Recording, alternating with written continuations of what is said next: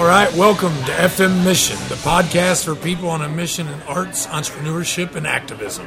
I'm your host, Mike Martin. I'm sitting here with my good buddy Mel Washington in the legendary Burns Alley Tavern in downtown Charleston.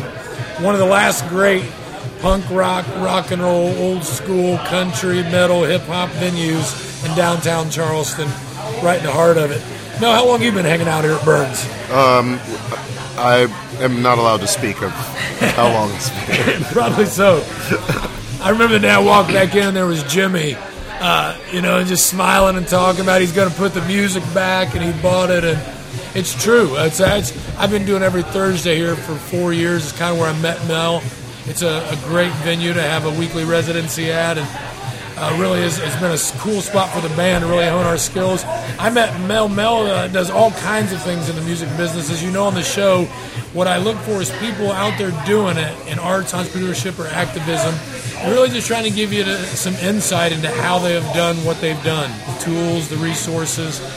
And so I'm going to let Mel tell you real quick what he does for a living. But uh, one of the things Mel and I were talking as we met here at Burns today is he was glad to have the time. He said, I'm not out serving tables right now, and there's nothing wrong with serving tables. We both served them a bunch, I'm sure. I don't know about you. Yeah, yeah. Oh, yeah, and a lot of bartenders. Yeah. Um, a lot of our good friends here that make up this great Charleston scene. And it's one of the things we're going to talk about tonight's the Charleston music scene. You also done a lot of time in Nashville, right? Absolutely, yeah. Uh, the Nashville scene and some of the ideas. But tell us a little bit about what you do for a living. And I'm here to learn as much as them. So Sure, yeah. So, um, I, I wear a lot of hats, um, and that I think was the biggest thing I had to learn about this industry and this career is that you have to be willing to get your hands dirty. Uh, you got to be willing to kind of go out and have multiple streams of income. You know, so Let's start right there real quick. You say you got to be willing to get your hands dirty. Which, I, what do you mean by that in the music? But exactly, like if you're talking about your first few things, right? You're, you always got to eat crow in the beginning.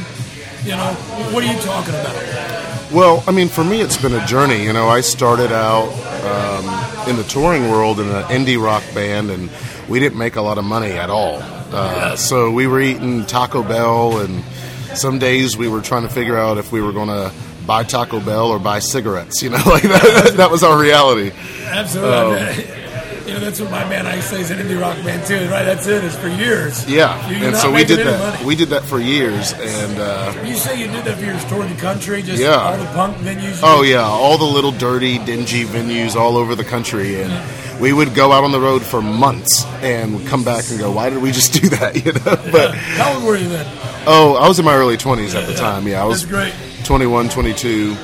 Um, but yeah, we, we did a lot of a, a lot of that, and then you know, for, for to answer your question, for me, it's like you gotta you gotta be willing to put in that time, and then you know, I'm now in my mid 30s, and uh, even now I wear a lot of hats. You know, so three to four nights a week, I'm playing in bars and restaurants and doing that gig.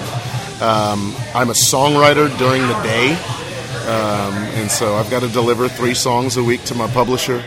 I was going to ask you what that means, but for as far as practically, that means three Yeah, songs a I, week. yeah. So I write three. I have to deliver three songs every week.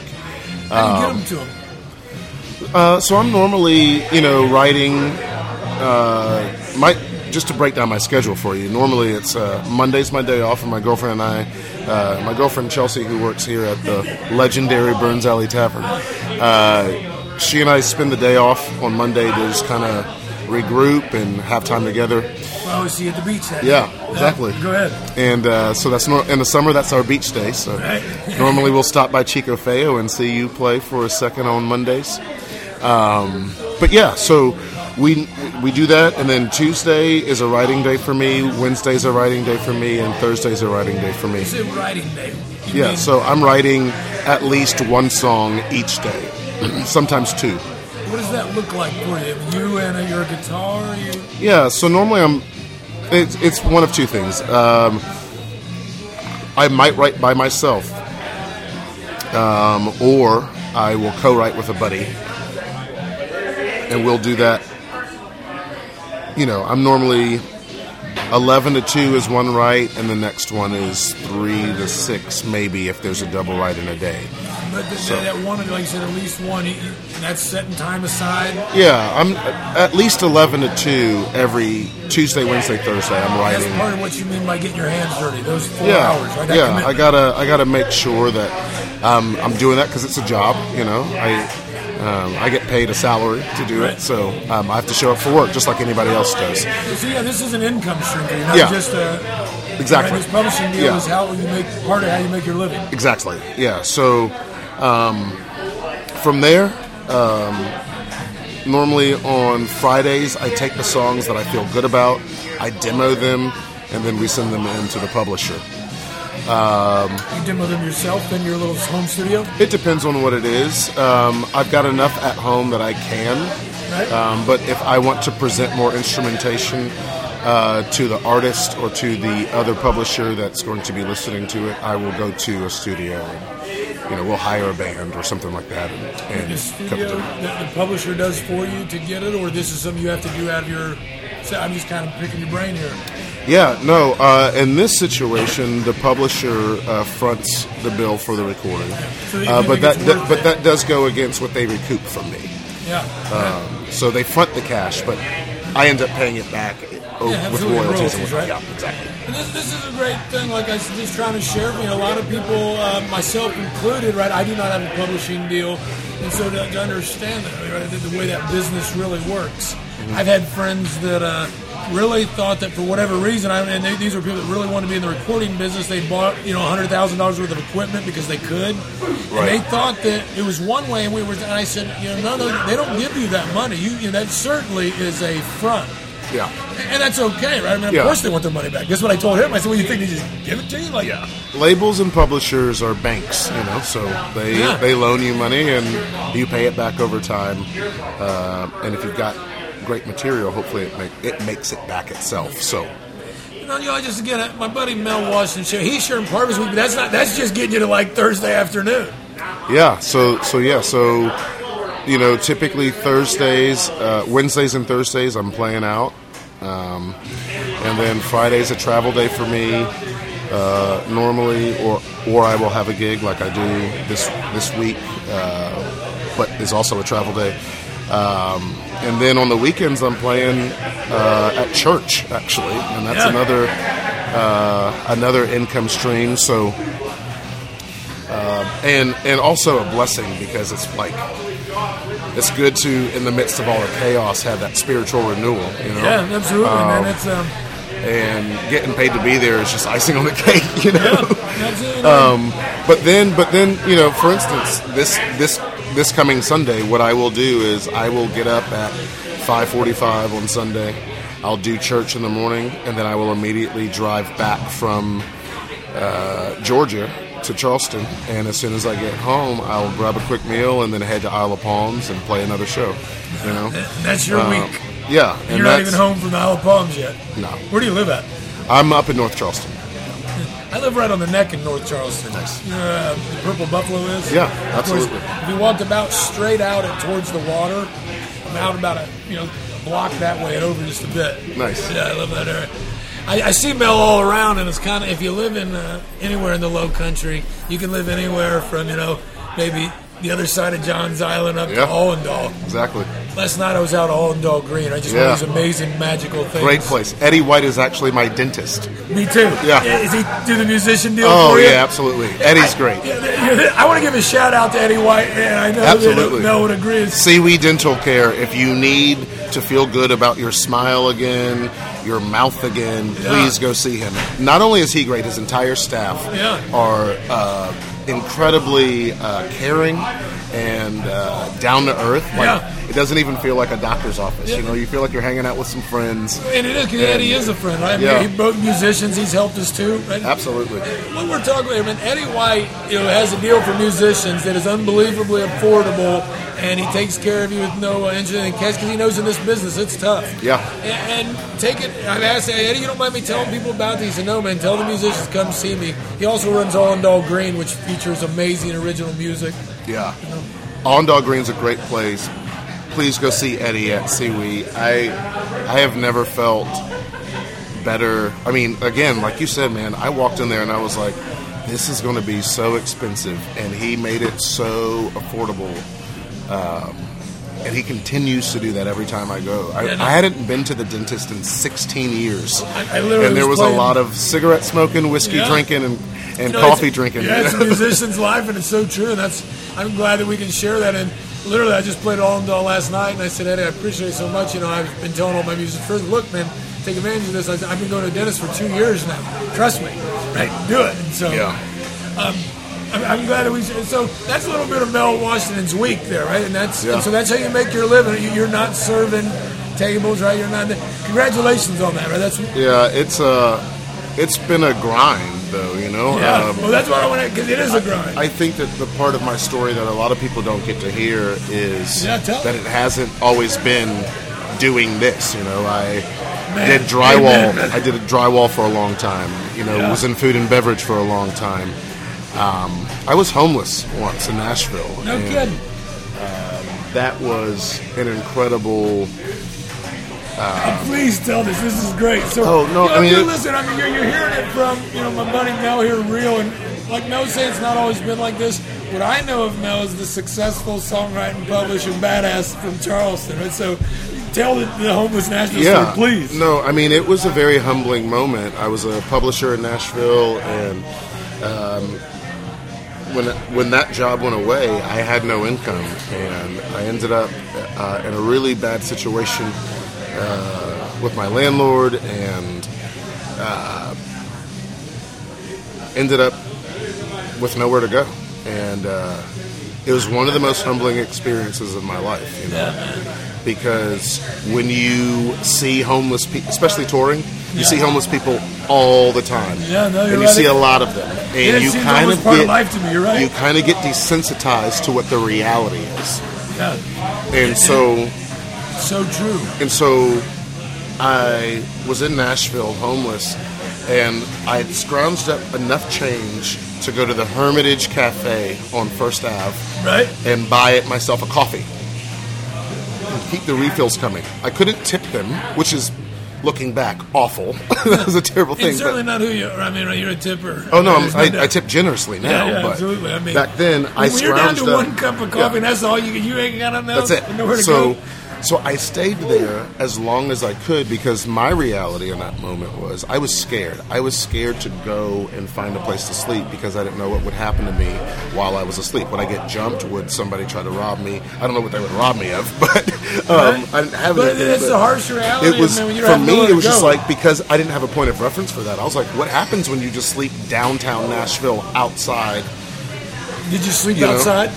No, I did not sleep that night. So I remember Man, this is being at amazing. Ahead. Hermitage Cafe until maybe five in the morning, and then I was like, I feel like I've overstayed my welcome here. like they weren't refilling my coffee anymore. you know? Oh, man, this is- So, so, so I walk down First Ave and I get to Korean Veterans Boulevard. There's an Omni Hotel there, and I'm walking up Korean Veterans Boulevard and I see this homeless man, and he's sitting on the on the park bench and he's got a blanket. For the first time in my life, I looked at a homeless man and was jealous of him because he had a blanket and I didn't. It, I, it was a moment where I was like, I really wish I was in your position. And I've never felt that way about a homeless man. Yeah, that, I mean, that, I've never a, wished a humbling, real that I was right? in, in his position. So I walked and I walked and I walked. I had a lot of coffee in me at this point. So Right. I walked and I walked and I walked until the sun came up, and then I hit up a friend and I was like, "Hey, can we go write a song?" So we went to the top of the Soulshine Pizza Factory, uh, which doesn't exist anymore, but in, in Midtown. Uh, we went up there. They were closed, but she worked there. So we went up there. We got some whiskey, and we poured some whiskey, and we started writing this song. And it's basically a song about drinking whiskey and being homeless. Um, and it was one of the most honest songs that I had written up to that point. You know, um, I say in the song, um, "Forget about keeping up with the Joneses when you can't keep up with yourself." And I baptized myself in Whiskey River, and now I feel like somebody else. So raise me up, Lord, uh, and wash me clean. Um, or t- "Take Me Home," I think is the lyric. Because you know my wandering feet are prone to roam to Whiskey River, and it's on my mind, and I keep wasting so much time. I can't keep looking back because time moves on way too fast, Um and it won't slow down when we only get one go around, and all that matters is now. You know, and it was just like the the most honest thing I could have written in that moment. I was homeless. I was drinking this whiskey, um, and it was a, an incredibly humbling moment to just be able to say, uh, "I'm at my lowest low," and and just be honest about that in a song, and not try to write a song that's catchy and feels good and gets the people moving, but something that's just an honest confession of my reality. you know? It felt really good to write a song like that.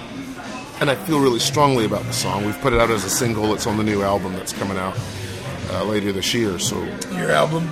yeah, really excited about it. Uh, So, so that fast right, you're homeless at Nashville writing that song. We're sitting here now, like you said, it hasn't always been like this. The journey. We're talking about what you do and all yeah, that. I mean, How did you know? Where did you go from that day in the studio? How did you become unhomeless? Yeah, so I finally swallowed my pride and called my parents and kind of told them what was going on. And my mom was like, I feel like you need to come home. And so, Home is South Carolina. yeah, here. And I was I thought- born and raised here. I thought I heard you say Goose Creek the other mm-hmm. day. Yeah, yeah, yeah, absolutely. So I was born just six blocks from where we are right now at Roper Hospital, Roper down, Hospital, no downtown. And uh, grew up in Goose Creek, which is about 18 miles from here. But When he says six blocks from where we're at, we talk about the legendary Burns Alley. We're at the heart of King we're, we're center downtown. Calhoun. You know, which is again the the university, the hospital, and the, the peninsula. I mean, so you were you were a Charlestonian. Yeah. Right? Because I do think of like so from Goose Creek to you know Johns Island. Yeah. You know, and on though. I mean, that's Yeah. I don't know, but is that you? Again, that's- that's what I think is a trans Oh, yeah, yeah, for sure. And I mean, when I travel, I tell people I'm from Charleston Yeah. because they understand that way more than Goose Creek. But yeah, we, we, we claim it all. So I was, oh yeah, I thought you were from Folly, and I said, no, I live in Charleston actually, you know, and I actually live in North Charleston on the deck. So again, uh, you called your parents, right? Your mom told you to come home. yeah, mom said come home, li- lived with them for a little while, So you and came then, home to South Carolina. yeah, and kind of regrouped. And Did you have a car? no, Yeah, is it, No. how'd you get? if man, If you had a car, well, you would have slept with the rest of, right? Yeah, no, didn't have a car um, for years. Um, I actually didn't have a car until probably three years ago. Yeah. three or four years ago. Uh, and but it all came together at one time, man. I got a car. I moved into a new, beautiful home, and I met the most amazing person in the world. Chelsea. Yeah, Your girlfriend. And- I mean, that's, absolutely. so- I'm, I'm following the story. right? Yeah, and it all kind of happened all within a very small window of time. You know the story of the prodigal son? Oh, absolutely. Right- Yeah. We'll come back to that, but uh, Yeah. right, what you're telling is the prodigal son. Oh, absolutely. Right. Yeah, runaway, Yeah, good. trash everything. He can't even eat up, right? You're, you're, you're jealous of the homeless guy. Yeah. Nothing against homeless, right? I mean, for the first time in your life, you're realizing that I am that guy. Yeah. Right? That's- Yeah. And believe me, I was telling you a little bit before we got started about my days in jail before I, you know, Yeah. got that moment of a tragedy. This isn't a judgment. Yeah, This no, is the for reality. sure. And I've also been to jail. Yeah. Like that. that- I, uh, there's there's a lot to unpack. Yeah, but, man. me too, it's brother. it's it's just like It makes more what- sense our kindred spirit. what We, it- we knew it without ever talking. Yeah, but I think what it realizes is that you feel a sense of responsibility. For and I agree with you. But go ahead. You feel a sense of responsibility because you feel like you've been given a second chance. You know, like you you've been given a chance to actually say something, do something, Yeah. and not have your entire life ruined. There's a sense of responsibility that, like, I need to show up. I got to do this. I got to do it right. I got to do it well, and I got to make sure that people hear what I have to say. The opening track on the new album, and the, I think it's going to be the title track of the album, is First Time Again," All right. and it's kind of about this like fresh start. You know, like, what if you could start over? Well, let's take it. We were talking. Let's take it from right there. Right. So you got, you feel like you got that chance, and you were not going to pass it up. Right. That's what you're talking. about, The responsibility. I think that's why I show up to work every day. Is Yeah. because it's not that I feel like it every day. absolutely. This is great. Go ahead. You know, like, Yeah. but it's just like, man, I have this opportunity, and there's a lot, especially after living in Nashville. What I realize is, even having a publishing deal, there are thousands of people who move to Nashville every year looking for that, and they Every year. never get it. Yeah. Absolutely.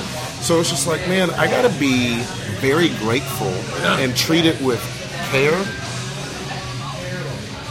and show up. Yeah. But also with mastery, right? And, I mean, Yeah, absolutely. It's one of the things I love about watching Mel perform for the record. You know, uh, you help, again, the times I've been around that, that idea of mastery, me want to raise my game because I watch you do what you do, and it's it may be partly three chords in the truth, but it's a mastery of three chords in the truth and rhythm and soul and vocal performance, right? And you're an amazing guitar player, you know, and it's like you're talking about, you show up like you deserve to be one of the people that, right? yeah, you know, and, and that, that had to take years to come to. it did. I'm not a very confident person by nature. You know, are on like- stage. I, But yeah, but I have to step into that. Yeah. You know, like so I have to. that's hard for people. Yeah, I mean, people ask me what my pre-show ritual is. Like, do you get nervous? And I'm like, well, yeah. I mean, I always, I have this constant fear. Is tonight the night I'm going to bomb? Like, is tonight the night this all going to fall apart? Yeah, when you just and I've hold it played thousands of shows at this point, and I still have moments of, Because it's one of the most harrowing am I going moments of to, your life. am I going right? to, am I going to bomb tonight? Is this the one? When you're on stage and truly embarrassed and you can't get it. You're fixed. naked and vulnerable, Yeah, man. it, it's, it's hell. You've been there. Yeah, Yeah, and so too. it's like, Yeah. so yeah. I mean, so my, I, I took a, a, a note out of uh, Dolly Parton's book, and what I do before any show is pee and pray. You know, I, I make sure that I pee before I play, and I say a prayer. And my prayer is normally, God, will you help me step into myself without distractions to communicate something that maybe somebody can feel. And it's that simple, you know. Yeah, like, I don't try to like church it up and Yeah, no, I mean, I think uh, I, I love you know you talking about God and that, and, and I'm sure that you know you're a very open person. I know that you're open to all and respectful, but I myself also you know speak of it that way. And uh, a simple relationship with a power that you acknowledge bigger than yourself, right? That is in this living universe is certainly a part of like what you say, how I show up, why I keep coming back. Like I feel, I guess, a responsibility because I don't feel that I deserve the second chance right. But I got it. Some didn't, mm-hmm. Yeah. right? Some people don't even get the first chance. Some people don't get that. That's the brutal you reality know? of life. And so the fact that I have a second chance, and it's one of the things, you know, in, in my activism and entrepreneurial ways, I started a coffee brand. And one of the things that we want to do is make sure that all of our employees are people who are ex convicts. I want to open doors for people who don't always get a second chance. You Yeah. understand? Or maybe, like you said, maybe never got a first chance. Yeah. Often. Yeah, I, I want to. That is, I'm very passionate about that. Um, So is we just talked about your whole performance kind of aspect of you, right? And like I said, Yeah. we, we have uh, two other hats you wear, but that's a quite a, a story and schedule. So, and, and Mel's the real deal. You know, so when you, where can they find you online? I mean, with that incredible story in your music, yeah, so we're on Spotify and Apple Music and um, Everything. all the all the streaming yeah, platforms. type it in there. You'll, There's also a Bandcamp, melwashington.bandcamp.com, that has some other material that's not on the streaming platforms. Um, and uh, yeah, so I, I've I've thought about doing this Patreon thing. I don't know. Uh, I need to do some more research. I'm a little I- ignorant. I've wondered on, the on same that, myself. So, but, um, so that may be a thing in the future. But as of right now, as we sit here, those are all the places you can find it. About to release some new merch that'll be on the Bandcamp as well. Some new T-shirts and when I whatnot. talk so- about Mel being the real deal, he, he's meeting me before two gigs today, right? So you're on I your do- way yeah, to. I've got two gigs tonight. What are you doing tonight after you're done uh, hanging Yeah, out so when we're as soon as we're as soon as we wrap here, I will head over to Bumpa's. I play over there every Thursday. It's a place downtown Yeah, yeah, it's a great little Irish place. Um, great beers. Uh, the only Scotch egg that I've found on the peninsula, and it's delicious. Um, great food. The company is incredible. The staff over there is amazing. Um, I know the owners personally; they are outstanding stand-up people, um, and I'm very honored to know them. That's- that's Actually, cool, yeah. It's your Thursday gig every Thursday. yeah, so I'm, I'm there every Thursday, and then another great band from Charleston, uh, Susto, is playing later tonight.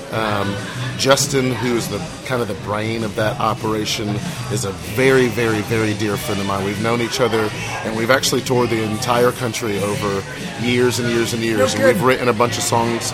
Um, we've co-written songs for the new Susto album, and he's co-written songs with me for my new album. And I love Susto. but we were talking Yeah. about before. I mean, they Yeah. really talent. Like you're talking, we talk about mastery of the craft. Yeah, so Absolute he's starting a Rogue acoustic tour tonight. I checked the thing out with him and Hunter the other day. Yeah. she returns from war. Oh, and by the way, I got a sneak peek at the. I don't know if I'm allowed to say this, but sue me. Um, I got a sneak peek at the She Returns from War album, and oh man, Yeah. it's it is incredible. yeah. But uh, so yeah, so tonight I'll go play with uh, with Justin over at the Royal American, which is another great music venue here in Charleston. One of my, other, I mean, my two favorites, the Royal, and I mean, the Royal Uh, Yeah. is much more of a the true indie Yeah. venue, right? And Yeah, shout out to John Kenny and his entire staff. They Absolutely. they have an incredible place over there. I mean, we love to go there. Chelsea and I go there for uh, lunch, yeah. You Yeah. know, on our days off. I went to And, uh, dinner the other night. yeah. and I love to play. It's my favorite place to play in town, the Royal yeah, American. yeah, yeah. It's it's great. Um, so yeah, so yeah, two gigs later tonight. But Yeah, well, that's incredible with Susto. I um, again, again, through friends of friends, know him through town, and you know, because Charleston's such a cool, small little spot, but not uh, like you do. I love their music, so please pass that on. That I think it's just mastering the craft, and I wouldn't say that if it wasn't. But Yeah. I told that uh, friends and lovers. If you're listening to this, you want to listen to some Susto, friends and lovers. Listen to that friends, lovers, ex-lovers, or whatever. whatever. That's I did. Yeah. And, and it's true. If you like country music, you'll be taken somewhere else, and I don't have to tell you anymore. You can, Yeah. it'll take you there from the web. Um, so again, that's one part. So again, I wanted you to know when, again when Mel's saying these things, he is really literally on his way to two gigs tonight. Not just uh, some menu venues, right, but some cool stuff. Yeah. You know, and Charles got an amazing scene downtown, like you said, the bumps, these authentic places. But then you know, show at the Royal, that's really awesome. Yeah, it's going to be great. It's sold out actually. Uh, So so let's talk about something which is amazing. It is right. Yeah. Let's talk about some of the, the things you do in music. Then, aside from your performing things like that, you kind of talk about you you write and you publish and deal. But again, you work with Susto. You have worked with a lot of people in Nashville that are, I mean, you know, definitely big names. You you got in and you do this. Tell me a little bit about. Yeah, what I've learned is to just show up to the opportunities that come, you know, and so some of them are random, you know. I one of the jobs I did last year, right before COVID, was uh, I did a, a a country trap album Yeah. for Universal to license to commercials, you know. Um, and we came up with this whole persona of a guy named Country Boy Carl. and, uh, and so we did this we did this Country Boy Carl thing. It was really cool. Yeah, I mean, artistic. You gonna have fun with that. Yeah, and you know, other other times it's it's, it's kind of all over the place, man. I, I'm, I'm I get to wear the producer hat every once in a while. There are artists who uh, will hire me to come in and produce the recordings, and that's always fun because I get to get my hands dirty with somebody else's material. And it's You not talk about my- hands being dirty. Yeah, we so that's what you mean. You say you, you like every facet of the music business. It's, it, yeah. producing's a di- right a whole different thing. It's a whole different gig. It's a whole different hat, and you have to lean into the artist and make sure that you're making the album they want to make. It's a great thing I because it really. I, I ran into that myself trying to make records. That, you know, I was telling you about kind of, especially if you inexperienced people that Yeah. don't get that, and it, and it seems like a great one does. So, how do you do that? How do you lean into an artist? Well, as a producer? I think it's about um, respect. You know, it's Yeah. about losing your ego and saying, realizing what your job is. For me as a producer, if you come to me and you say, "Hey, I want you to produce my album," what we have to have mutually is a, uh, uh, just kind of this common respect. You have to respect to listen to my ideas and hear them out and not shut them down. And I need to do the same, you know? So one of the things I always tell artists in the studio is we're not recording the tape, we're, this is digital. So if I have an idea, let's at least try it and hear what it sounds like. And if it doesn't sound good, we'll, we'll know. Yeah, and I agree. And then we'll way delete it. It's exactly how I love to work. And if you have an idea, I don't want to just say, no, that won't work. No, let's hear it. Because it might be brilliant. You know? And you ought to know, right? I mean, if you've got a hook in there, right, then you ought to be able to hear it and go, yeah, look, I mean, man, that's Yeah. It's it's what I learned in, in a book I was telling you about called Writing Better Lyrics. let's get in this book real They quick. they one of the things that said in the end is the songwriting room should be a no free zone. A no free zone. Hey, go- t- Talk about the book. We had a great time, and as a songwriter, you know, and like thinking of song, producing a song, right? Yeah, I mean, So the so this is called writing better lyrics, and it is uh, it's by Pat Pattison, who uh, teaches songwriting at Berklee School of Music, and uh, he's just a brilliant, brilliant teacher of songwriting. In the appendix of this book, um, he talks about how the songwriting room should be a no free zone. So we just don't say the word no. If you, if we're in the songwriting room and you come up with a line, I don't have to say no. All I have to do is be silent. The silence begs for both of us to dig deeper. And when we have the line that's the right line, we'll both look at each other and be like, "That's it. You, you already know." You know. right. Like I said, when you hear it, right, if, if it's the groove, it's the groove. If it's you the don't have thing, to the it, you can shake it. Yeah. I mean, it just is. Yeah, and so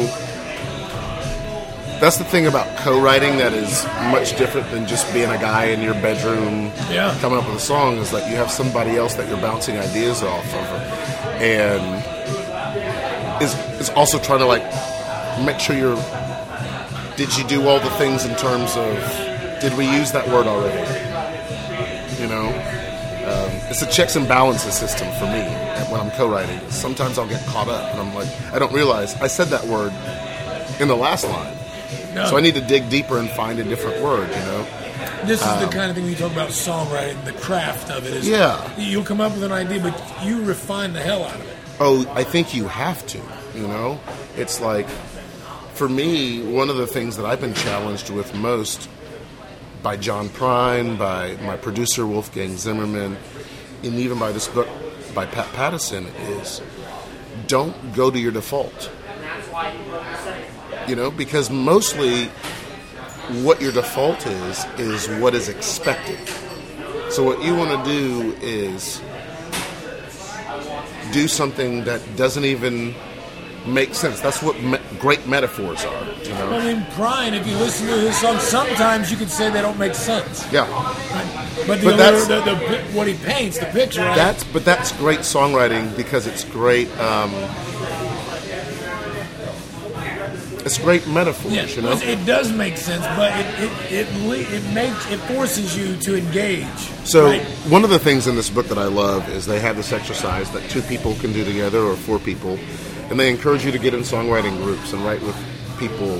Right. Not necessarily songwriting, but just writing, just writing things down. So one of the exercises is this. Let's say you and I were going to do this exercise right now. I would write down five nouns, just five things. Right. And then, on a separate sheet of paper, I would write down five adjectives unrelated to those nouns. And then you would do the same thing. And then I would hand you my adjectives list, and you would hand you, hand me your nouns list. And I would put your nouns next to my adjectives, and you would put my adjectives next to your nouns. And we would try to write an entire story with those nouns next to those adjectives. So it's because it's it's it's things that don't make sense, and it forces your mind to try to see what kind of correlation you can find between these two things. So I was that just simply exercising. oh, it's great exercise. It's, a, it's a mental exercise Right. to prepare you for a songwriting session. Um, I was writing with uh, my good buddy Wyatt, who I mentioned earlier, and another guy named Levi Lowrey, who is a poet. He's one of the Lowrey? best. Yeah, he's incredible. He and Wyatt wrote uh, the the bulk of Colder Weather for Zac Brown Band. Yeah, love it song. And so we were in the songwriting room one day, and uh, I had this one idea, and we started on it, but it inspired another idea. So we abandoned ship on this one idea and went to this other thing. But the coolest thing that happened was we got to the chorus, and uh, the chorus says, "It can all get real heavy when you're spinning on this rock, going round and round."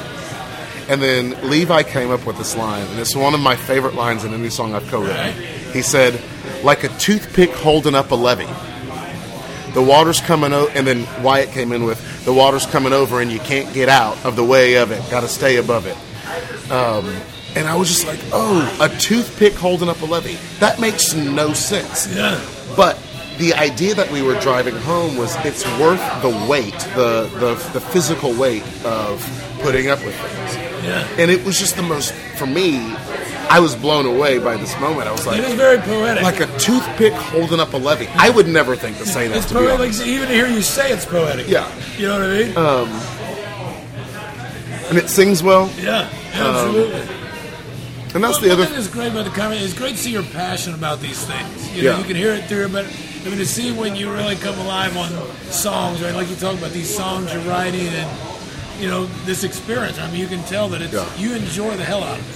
Yeah, I mean, I didn't know that I would be a songwriter. I, I wrote songs from a, when I was a little kid, but I never had confidence in them. I was like, uh, that's just my little song, you know. Yeah, yeah. Um, I really, honestly, did not know that I would ever write songs as a part of my income, like my living, you know. Yeah, What are some of the things that you've, um, some of the acknowledgments you've got? I, I feel like you were nominated for some big stuff, right?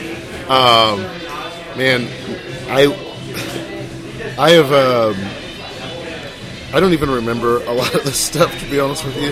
I think the thing that um, most is is probably the most memorable for me is uh, when I was a publisher. I was publishing songs for a company, and we had a great songwriter in the Christian music space, and. Uh, we paired him up with uh, another successful songwriter. They wrote a couple of really great songs, and then one of them got nominated for a Grammy.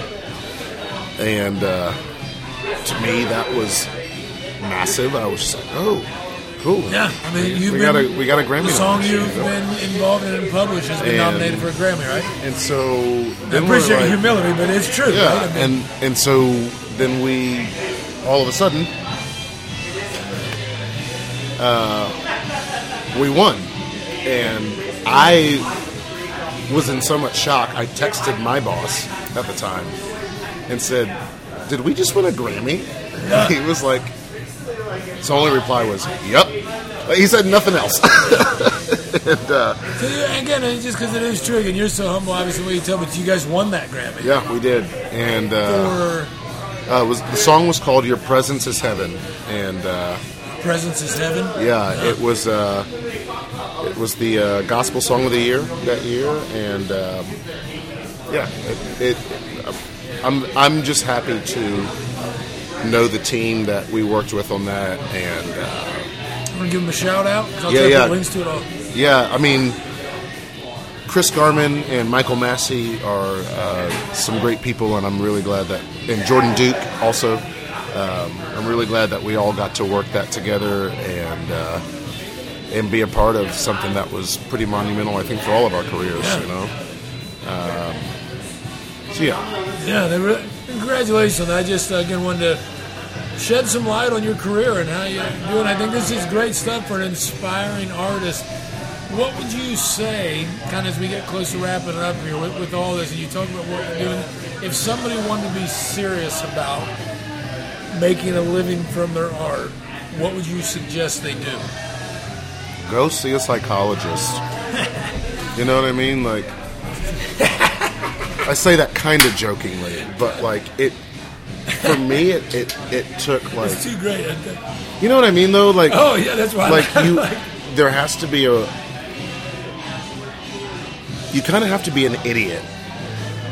You have to be dumb enough to try. I've Yeah. said. I mean, that's the best thing I'd go for. Because I look back, I'm now a little more calculated with my moves because I'm almost 37 years old Yeah. and I have to be now. Uh, uh, I think it was Theodore Roosevelt. I could be wrong. I, a, a few people have said this, but they said if if in your 20s you're not a Democrat, right, you don't have a heart. right.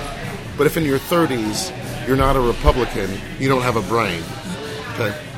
And the idea do here is, yeah, the idea here is when you're younger, you kind of like put your passion out, and as you get older, you're like, all right, I need to make. I, you learn lessons, and you're like, all right, that was not smart, Right. and you try to like make a little more calculated decisions. But I think that at any age, with that with that being said, at any age, I think it's important that you have a level of throwing caution to the wind. Keep a roof over your as a person who's been homeless. Keep a roof over your head. But I think what you have to do is take chances. You know, um, I think that's a great piece of advice. That I just, you know, what you're saying is you can't really do it from the side. There's not a safe route to do it. Right. Yeah. There's too many hungry artists out there for you to wait back for the, the right the guarantee. Is that what you're? Yeah, another Theodore Roosevelt quote. Right. Who I and I love this. I, I got this from Brene Brown, Right. I know. That. and uh, I think this is kind of what, what it means for me. All right. This is what Theodore Roosevelt said. He said, "It is not the critic who counts, not the man who points out how the strong man stumbles, or where the doer of deeds could have done them better. The credit belongs to the man who is actually in the arena." whose face is marred by dust and sweat and blood, who strives valiantly, who errs, who comes short again and again, because there's no effort without error and shortcoming. But who does actually strive to do the deeds, who knows great enthusiasm, the great devotions, who spends himself in a worthy cause, who at the best knows in the end the triumph of high achievement? and who at the worst, if he fails, at least he fails while daring greatly. And for me, it's about showing up and just getting in the arena. I have never seen anybody succeed who did not fight. You know, I- what you just said, I I have to agree with in one way or another. Um, that's what I've seen too. It is, like I said, I don't know if it's the, the harshness, the competition. You know, it is what it is. But that that is the reality. Is you're going to have to fight for it if it's your dream, I used to hate on people like Justin Bieber. right? Because I was like, oh, he just blew up and he was like this, you know, it- teenagers fawned over him or whatever. And then I realized that, like, no, that dude's been busting his tail. Yeah. You know? And everybody who you think is an overnight celebrity uh, has a story. Yeah. And they've, they had to work hard at it. Um, and I think that that's the part that doesn't get seen a lot is the. It the- certainly doesn't get celebrated, right? I've, I've referenced having dirty hands. One of the songs that I co-wrote with Justin Osborne for my new album is called "Dirty Hands," and uh, the pre-chorus says, "It's not all stages and lights. Sometimes it's late night flights by myself with nobody else. You know, like sometimes it's grueling and it's lonely. That's the other part that people don't always get is like." When I'm traveling, I'm going to bed by myself, and I'm Yeah, I'm with you, brother. It's hell. I'm like, uh, so lonely. I'm away from my girlfriend. I we're communicating via text message because we're both working. Like she's bartending late, I'm playing late, and you know, it's not always like it's not all roses. You know, like it is a bed of roses, and roses have thorns. Thorns. you know, like there's some painful parts. Yeah. There's a lot of beauty around. There's Yeah. there's nothing more satisfying and rewarding than playing a set and somebody saying, "Hey, you made me feel something I've been needing to feel in a, for a long time," or hearing somebody write to me and say, "I was considering taking my life, and this song gave me hope." Like, or just seeing people smile and sing along. to songs that you've written or songs that you're passionate about. Like that's very rewarding, and so that's beautiful. Yeah, But there's also so the thorns of the loadout and the late nights and the early mornings and the Yeah. and the conference calls and the emails and all the things that people don't see. Yeah, absolutely. you know, and I love you going to the arena. I'd actually listen to that again this week, much Yeah. like you. I mean, so sometimes when I have to dig in, man, I, and I don't want to show up, but I got to dig in anyways. I got to find the internal juice, man. It ain't Yeah. easy. Uh, so I love ev- everything you said because that is my story too. I, I completely agree with you. Everything you said is true, and uh, I hope that I guess you know for that that people can um, kind of take that from this episode from somebody doing it like you is that in the end it's a lot of good old fashioned work and you're going to have to fight for your position. Doesn't Yeah. mean you have to step on people, No. but you're going to have to fight for it. I think what you have to fight for is to fight to find your voice and then be comfortable with that and live in it.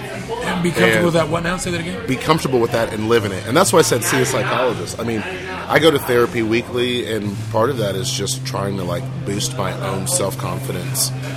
Um, and being comfortable in what I have to say and who I am, you know, Yeah. like I think it takes a lot of that to be successful because vulnerability is tough. Yeah. But if you don't have it on the stage, people will not pay attention to you. Yeah. You're just a jukebox playing songs. And if that's what you want to be, that's one thing. But Yeah, uh, absolutely. if you want to stand out, I think you have to be willing to be vulnerable, and that takes a lot of work. Yeah, yeah. That's why this isn't a real estate podcast, right? This isn't about making money. It's Right. arts, right? Entrepreneurship, acting, and, and you're right. It's all those things are going to bring about vulnerability Yeah, because you can be criticized. Because for any three of those, you're going to have to take a position, yeah. right? And you, and again, back to the man in the arena, you might have your face marred. No, you're going to least- your face, right? Yeah, Not you yeah, might. You're, going, to. going to. You're going to. But at the end of the day, you know you showed up. Yeah. and and And you, and, it, and even if you fail, you did so daring greatly. Yeah. And that's where we're going to end it off. It was my buddy Mel Washington, man, artist extraordinaire, publisher, Um, You're being way too kind with this extravagant wording. and, and, and very humble guy. But but it's true, and I wouldn't have him on here to share that. It's the knowledge you shared that are the real gems of this, and the people we talk about, you know, things that touch people. I know as I went out looking, I read all the books. We talk about. I'm going to read the book, the, the book you mentioned, which is Writing better lyrics. Pat Writing better Patterson. lyrics. Yes. um, to find that information. And if so, if some kid is out there listening, he or she can listen to what you said tonight, Yeah. you know, and, and keep fighting the good fight. There was a time in my life, I forget little times what it was, right? Sometimes it was somebody that I thought was a hero come up and say, hey, man, that was uh, pretty good. You write that song? You know, and I realized, like, just like you said, and over time, I built this confidence. Where I was like, no, I can write songs. right? Yeah. You, you put me in front of somebody, let me cut my catalog out for them.